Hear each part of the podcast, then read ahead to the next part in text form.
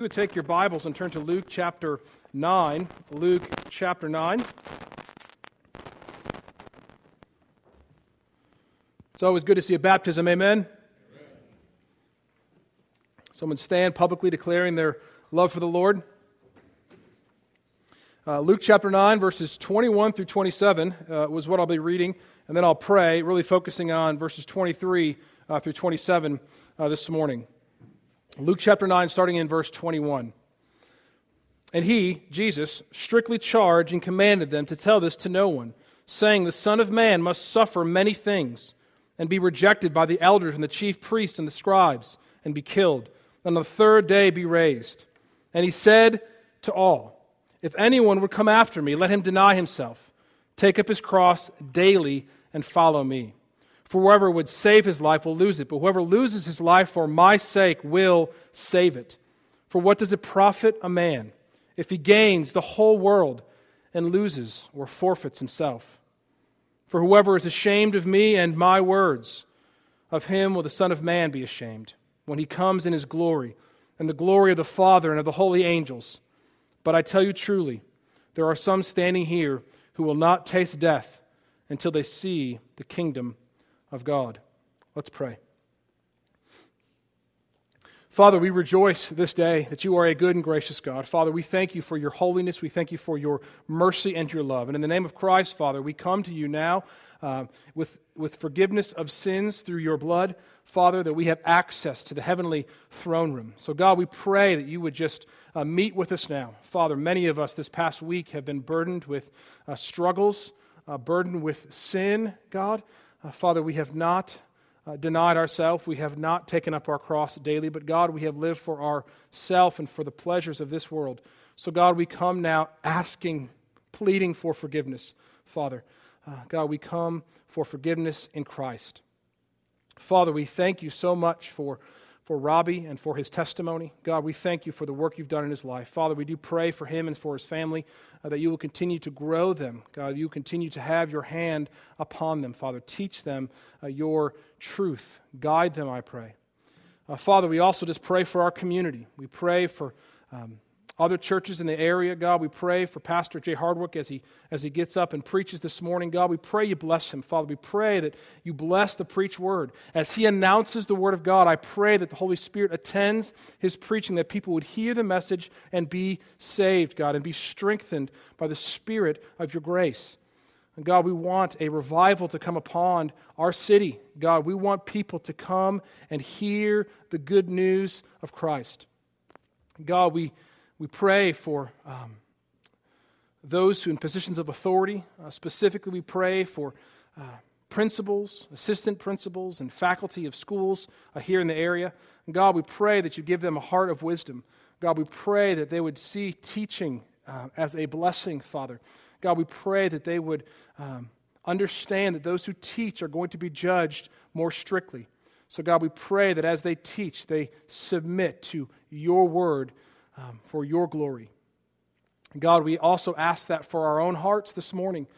God, we want to hear a word from you. God, people come, we come gathered now, God, not just to hear someone talk, but we want to hear a word from God. God, we pray that you would just attend your word by the power of the Holy Spirit. God, I am unworthy to proclaim your truth.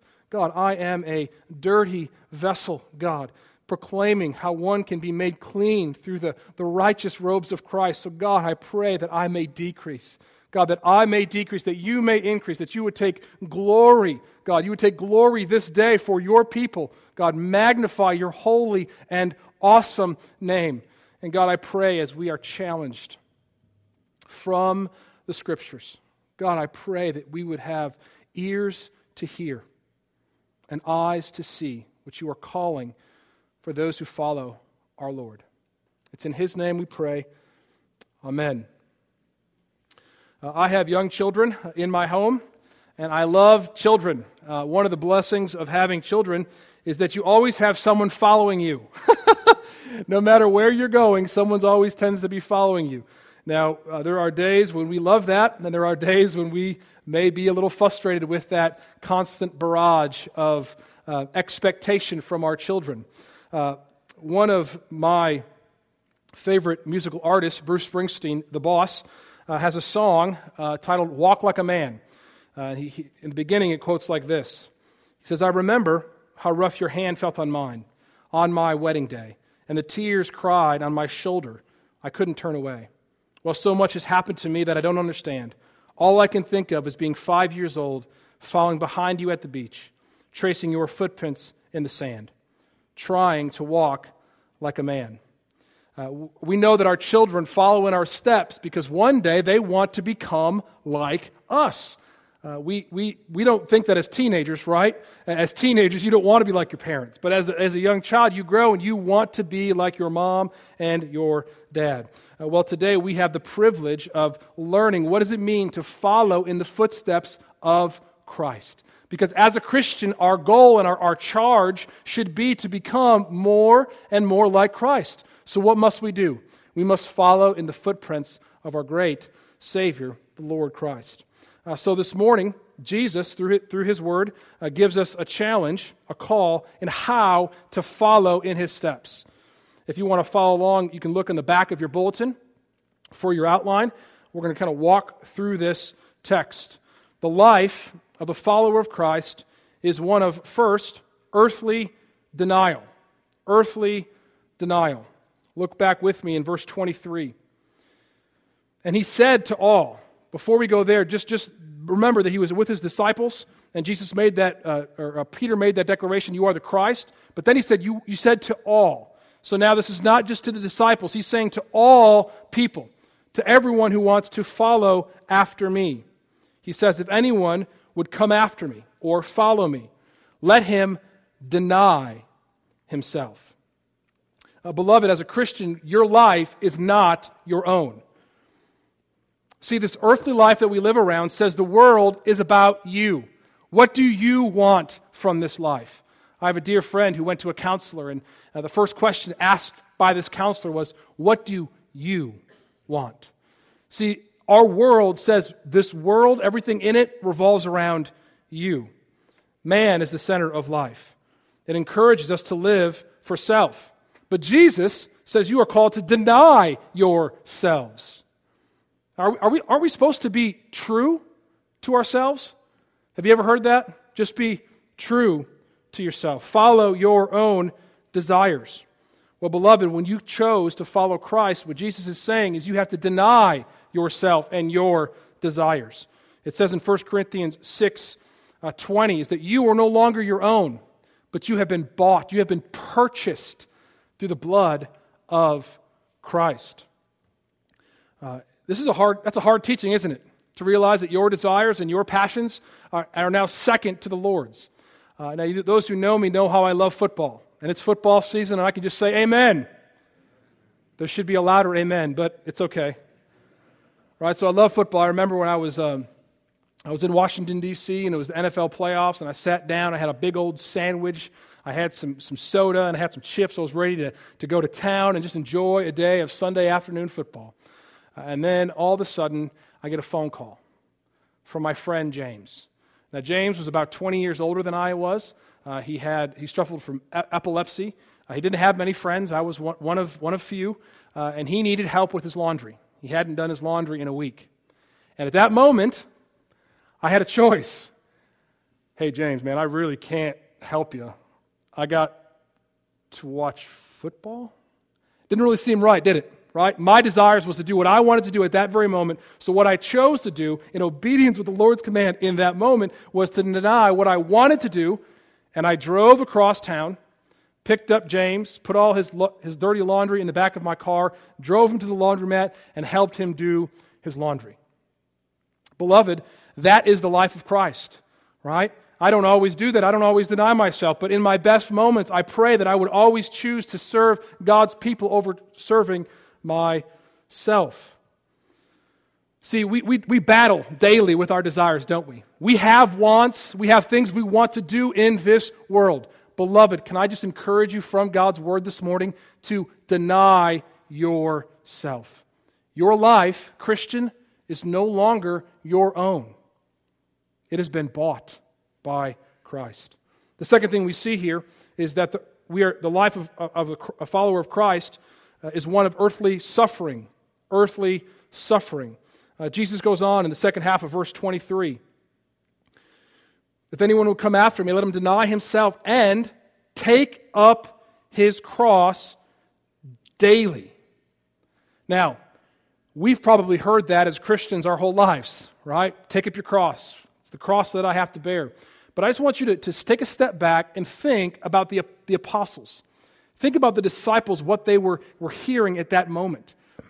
The, the, the cross was an instrument of torture, it was an instrument of, of, of a brutal death by the state to punish criminals.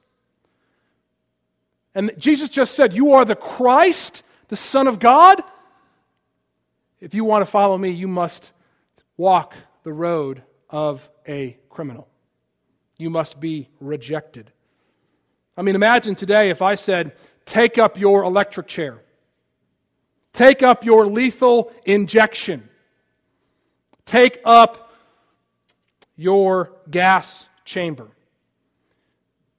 That is not the way you fill a church, right?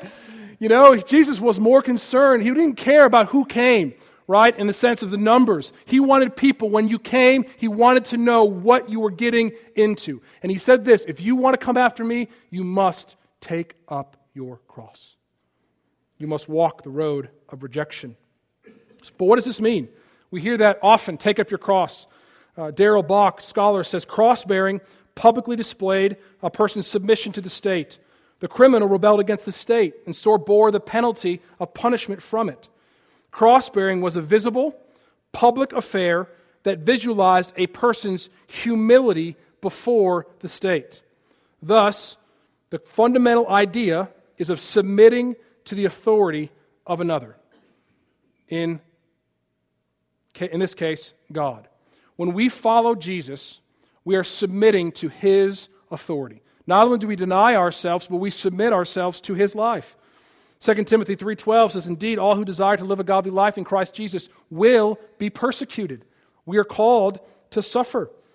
Luke 14:27 Whoever does not bear his own cross and come after me cannot be my disciple. This is why as a pastor I tell you not to listen to certain people preach. Because it's baffling that there are certain pastors out there that tell you that life is not to be one of suffering. There are Christian pastors who say that. Beloved, that is opposite of the message of the Lord Jesus Christ. Jesus says, Take up your cross. I mean, we were talking just this past week with folks in this church, and we said, you know, the, the message is so baffling. If, if you ever doubt that, that God doesn't call you to suffer, just take a look at the people in the Bible. Let's just do a quick survey. Paul, the Apostle Paul, martyred. The Apostle Peter, martyred. Apostle John, exiled. John the Baptist, martyred. Andrew, Matthew, James, martyred. Joseph, sold into slavery, wrongly accused, sent to prison. Job lost his whole family, all his wealth, and his health. The, the calling of a Christian is not a life of happiness and bliss. Beloved, hear me. It's a life of suffering. We want to take up our cross willingly identify our life with the Lord Jesus Christ, willing to follow in the Lord's footsteps, walk behind him in the sand, and saying, I'm willing to take the road of rejection. Because that's exactly the road my Lord took. Now, let me just help clarify this, okay? Because sometimes when we have a trial in our life, when bad things happen, we'll say, well, this is just my cross to bear. Now, that could be true, but just because you're, let's say you have cancer, cancer is not only a cross to bear. Because Christian or non Christian can get cancer. As a Christian, the, the, the, if you have cancer, what you're saying is, I'm willing to use this cancer for the glory of God. I'm willing, in the midst of this cancer, not to grow in bitterness or grow cold to the Lord, but to use it as a testimony for His goodness and His, and, and, my, and his trust for what He has done for me in Christ. We bear in the midst of our trials and our sufferings when we submit to the Lordship of Jesus Christ, not just because you go through bad things. Does that make sense? It's, a, it's an active decision for a Christian to take up the cross. Now, what did, what did Luke say? Take up the cross daily. Beloved, we are never beyond the cross of Christ. Hear me, beloved, we are never beyond the cross of Christ. We are called to rest in the, in, in, the cross daily to pick it up. So every day you wake up, you have to pick up your cross and be willing to walk the road of Christ. Well, the third thing we see here that the Lord calls the life of one of his followers to is earthly loss. Earthly lost. Read with me in verse 24. For whoever would save his life will lose it, but whoever loses his life for my sake will save it. For what does it profit a man if he gains the whole world and loses or forfeits himself? It's a pretty simple teaching. Uh, if you desire to control your life and to do everything on your own without God, to save yourself, you actually will lose yourself because you are unwilling to submit to God's way. Really, what he's trying to do is he's saying the same thing. If you want to uh, follow after Christ, you must take up your cross. You must lose yourself and identify with the cross of Christ. It's exactly what we saw with, with Robbie today. You know, Robbie made a public decision, right? In front of all of you, I choose to follow the Lord Jesus Christ in his death and in his resurrection. I'm no longer my own, but I belong solely and completely to the Lord Jesus Christ.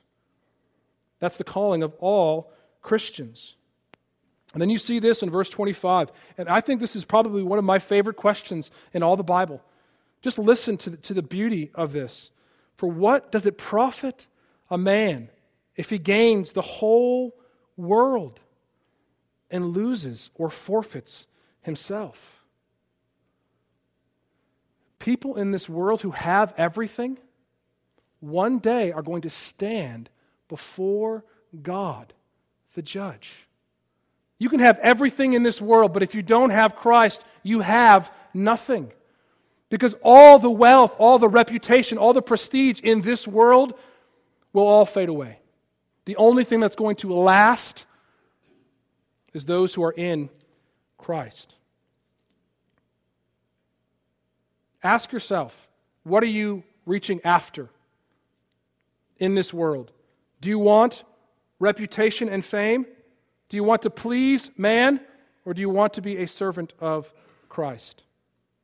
I can't, uh, every time I read this text, it's for me, I can't not think of, of Jim Elliot. Uh, some of you know the story of Jim Elliot. Jim Elliot was a young man. Uh, he was in college and uh, he had this burning passion to declare the glory of God to the nations. Uh, so he, he, he, he was committed and determined that he was going to go to a, a group of Indians in Ecuador to share the gospel. Now, these, these Indians were savages.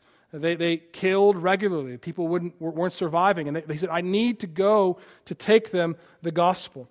Uh, as a young man, this is what he wrote in his journal, August 8th, 1950. Surely those who know the great passionate heart of Jehovah God must deny their own loves to share in the statement of his. Consider the call from the throne above Go ye, and from around about come over and help us. And even the call from the damned souls below Send Lazarus to my brothers, that they may come not to this place. Impelled then by these voices, I dare not say, Stay home while these Indians perish. So, what if the well fed church in the homeland needs stirring? They have the scripture and Moses and the prophets and a whole lot more. Their condemnation is written on their bank books and in the dust of their Bibles. American believers had sold their lives to the service of mammon, and God has his rightful way of dealing with those who succumb to the spirit of Laodicea. It's a pretty stinging rebuke of the church of his day in the 1950s. But, beloved, the probably same could be said for our own church. Are we willing to deny ourselves, to take up the, take up the gospel, take up our cross, to share the good news of Christ with our world? Or are we trying to save our life and therefore losing it? Probably his most famous quote comes on October 28th in 1949 when he wrote famously in his journal He is no fool who gives up what he cannot keep to gain what he cannot lose. Danny Akin, when he wrote on this verse, he said, Jim did give up that which he could not keep to gain that which he could not lose. But the question before us now is will I? will you. The fourth thing we see here of the life of Christ is earthly reproach. Earthly reproach.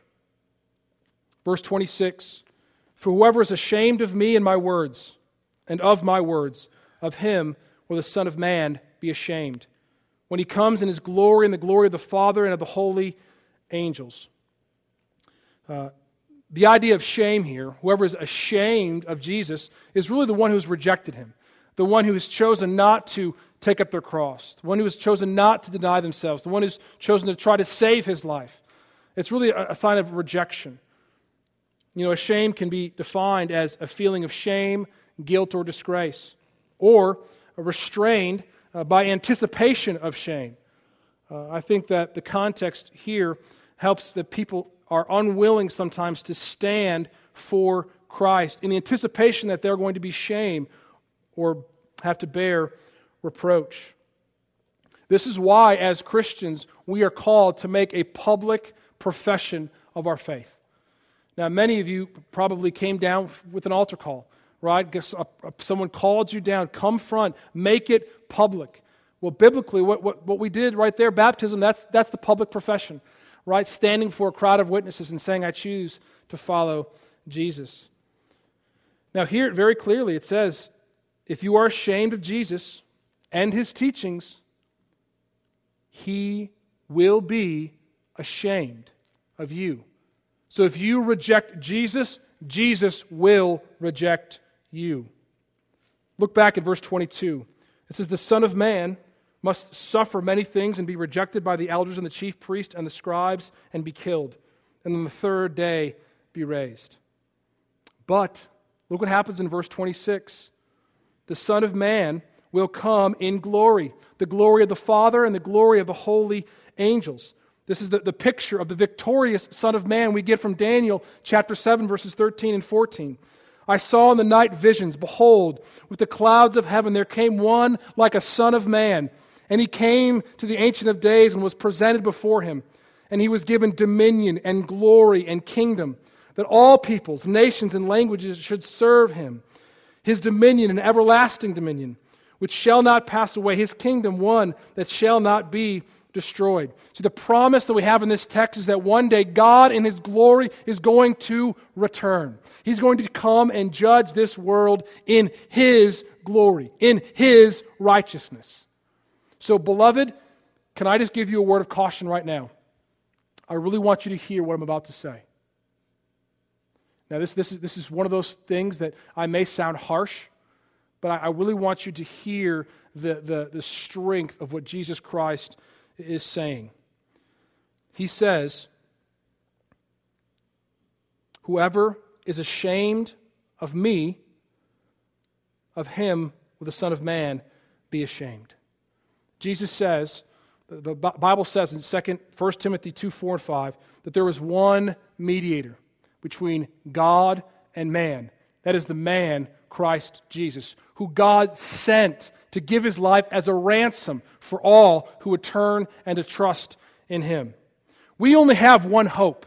See, our sin is very real. And the only hope you have is if your sin is paid for by another. We have one who came, who gave his life to stand in the gap before God. So when God looks at me, he says, he sees Christ. He sees me wrapped with the righteous robes of Christ. I am covered with the blood of the Lamb. Not because I'm good, but because God was good on my behalf in Christ. But he doesn't just say, if you are rejected, me. Because I think that if you ask the average Christian, right, whether they go to church or not, anybody who professes to be a Christian, they say, I am not ashamed of Jesus. And if you ask them, they would say, Yeah, I, believe in Jesus. But notice what it says here. It doesn't just say, if you are ashamed of me. Look back in your Bibles in verse 26. For whoever is ashamed of me and of my words. Beloved, we live in a hostile culture. Uh, and the day is coming when we only have to stand for Christ, but we also must stand for his teachings, what he says in his word. You know, we can hear an amen from the, from the choir about not being shamed, ashamed of Jesus. But if you extend that to his teachings, sometimes you hear crickets.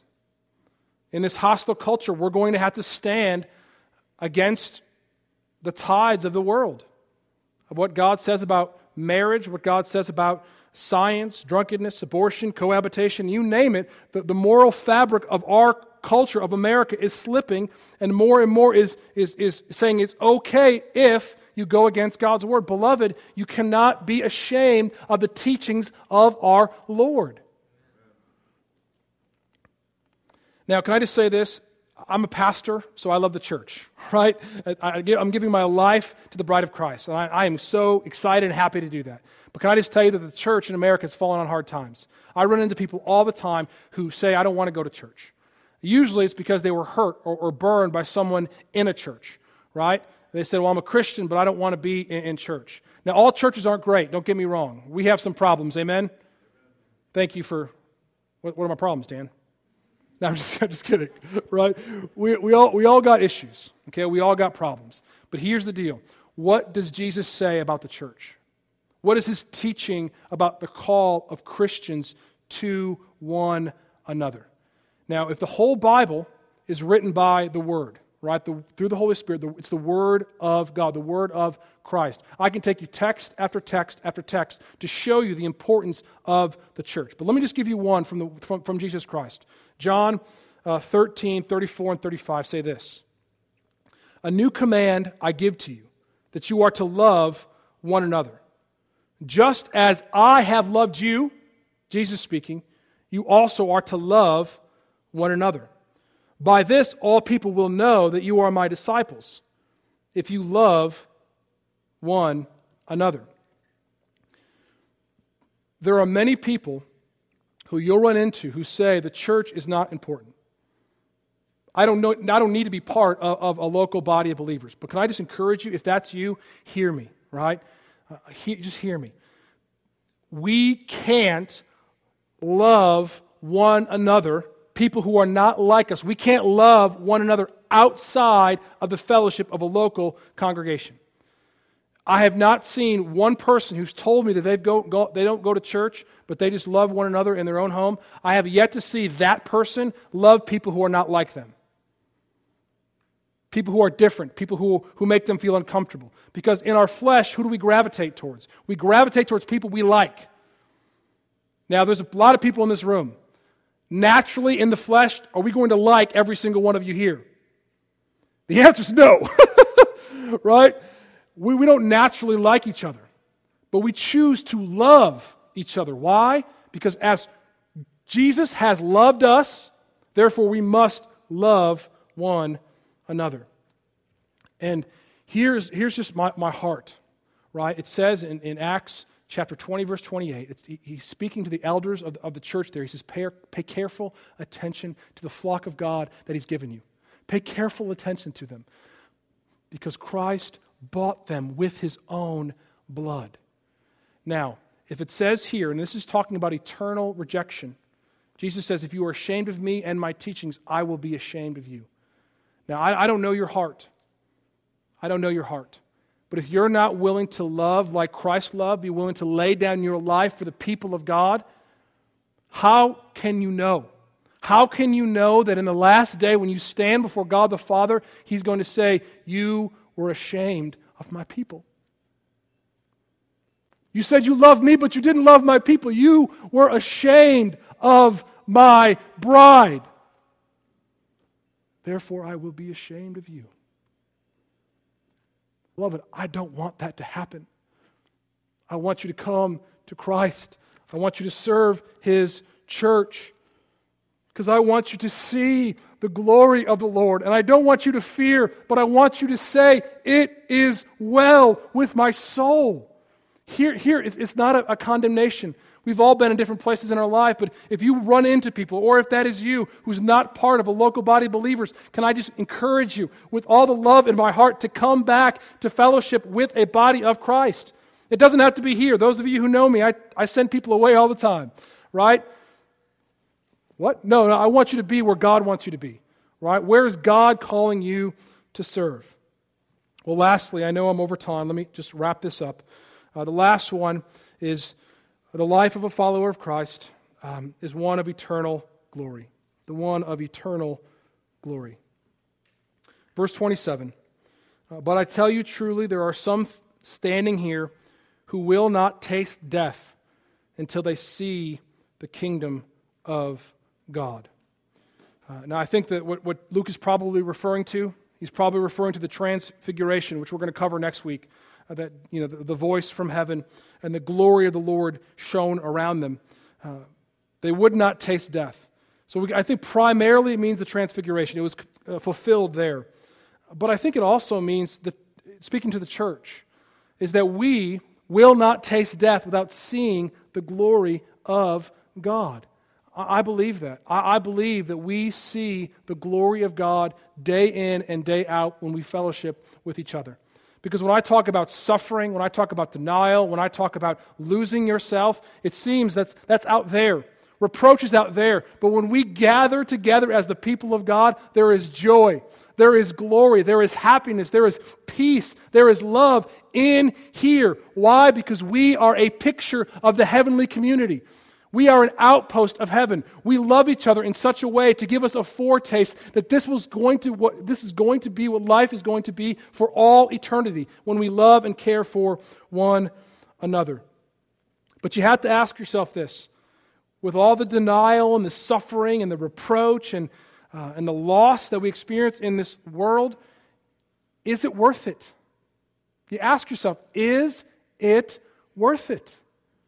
Well, the apostles asked the same question. Listen to a conversation with Peter and Jesus.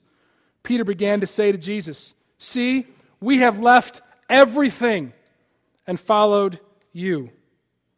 Jesus said, Truly I say to you, there is no one who has left house or brothers or sisters or mother or father or children or lands for my sake and for the gospel who will not receive a hundredfold. Now, in this time, houses and brothers and sisters and mothers and children and lands, with persecutions, and in the age to come, eternal life. But many who are first will be last, and the last shall be first. God calls us to a life of suffering, beloved, but He also calls us to eternal glory. The sufferings that we experience in this world pale, pale in comparison to the glories that will be received. Because we have one, the Lord Jesus Christ, who came and tasted death, experienced death for all. And he looked at us and he says, I am not ashamed to call you brothers, sisters. The Lord was not ashamed of us. Let's not be ashamed of him. It's worth it.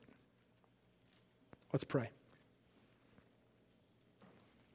Uh, God, we, we pray that we would exemplify what it means to follow Christ. Help us deny ourselves. Help us take up our cross daily. Uh, help us suffer loss. Help us suffer reproach. And God, help us wait uh, for your glory to be revealed. Uh, we ask this in Christ's name. Amen.